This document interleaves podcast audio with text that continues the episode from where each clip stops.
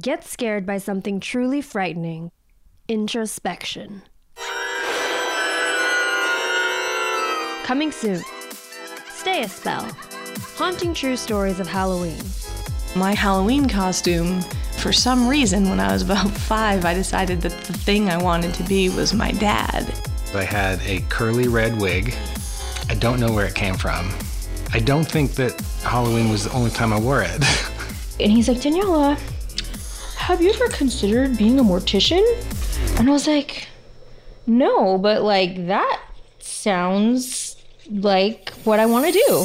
It's more like that creep, like chill feeling, like opening the door, and I already feel her behind me. I would just see like half of her face floating around, basically. I don't think I saw her legs. It was fun to make people feel that way, which, which is really actually out of character for me. I hate performing, but I think like in the costume on a Friday night, drunk. I mean, sometimes they say like that if you have regrets in your life, then you your spirit tends to just like hang around the world still. Are you open to dealing with spirits now? Would you say like if I wanted to play Ouija board, would you play? Totally. I'm so curious. I wish I could see more.